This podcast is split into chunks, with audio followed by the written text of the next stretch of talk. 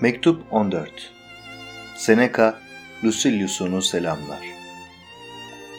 Bilgeysen ama asıl bilgi olmak istiyorsan bütün boş şeyleri at.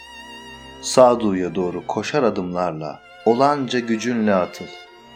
Seni bağlayan bir şey varsa ya çöz onu ya da kopar at. Malım mülküm geciktiriyor yolumu. Varlığımı öyle düzenlemek istiyorum ki hiçbir şey yapmadan da bana yetsin. Ne fukaralık çöksün üstüme ne de ben başkasına yük olayım.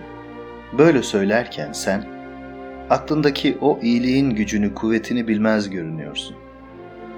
Öyle ama işin can alıcı noktasını fark ediyorsun da yani felsefenin ne kadar yararlı olduğunu görüyorsun da ayrıntılarını yeterince açık seçik kavrayamıyorsun. Felsefenin bize her yerde ne kadar yararlı olduğunu, nasıl en zor durumlarda Cicero'nun deyimini kullanırsam bize yardım ettiğini, en küçük sıkıntılarımıza bile eğildiğini hala daha öğrenememişsin demektir.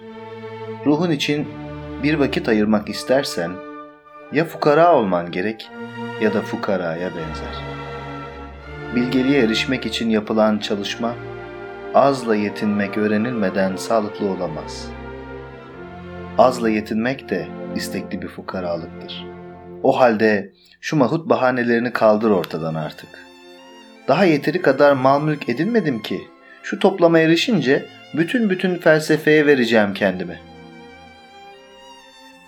Oysa her şeyden önce elde etmeye çalışacağın şey felsefe olmalı. Şu ertelediğin, her şeyin ardına bıraktığın bilgi, aslında işe onunla başlamak gerek. Senin seve seve yaşamana engel bir şey varsa, seve seve ölmene engel bir şey yok ya. Fukaralığın hatta yoksulluğun bizi felsefeden uzaklaştırdığı doğru değil. Çünkü bu mertebeye erişmek için telaş içinde olanlar açlığa bile katlanmak zorundadır. Kimileri bir kuşatma sırasında bu açlığa katlanmışlardır. Bu katlanışlarının ödülü yengi kazanmış kişinin eline düşmemekten başka neydi ki? Ama bu ödül vaat edilenden ne kadar daha büyüktür aslında. Sürekli bir özgürlük.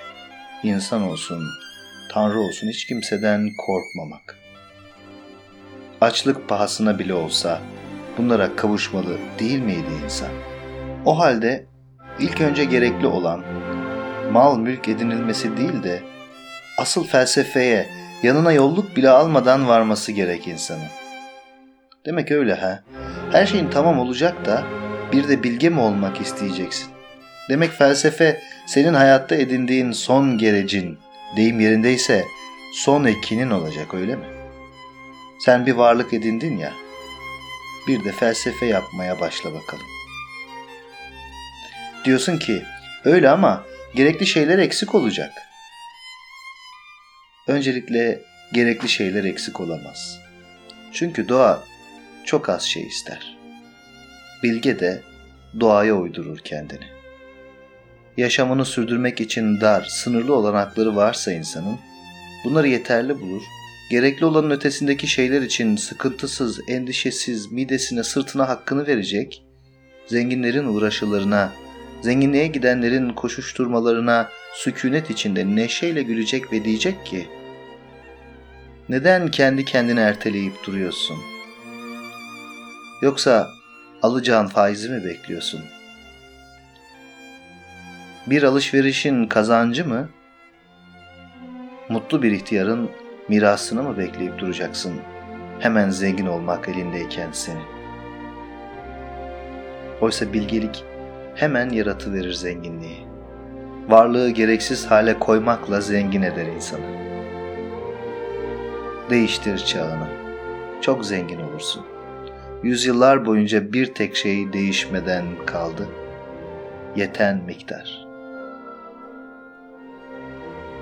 Bu kez yine Epikür'den.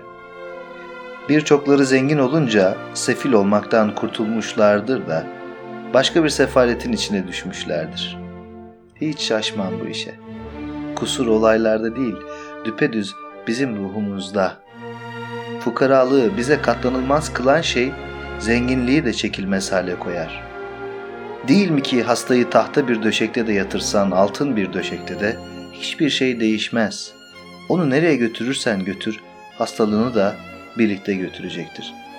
Tıpkı öyle hasta bir ruh da zenginlik ya da fukaralık içinde olsa da derdi hep onun ardından gidecektir. Sağlıkla kal.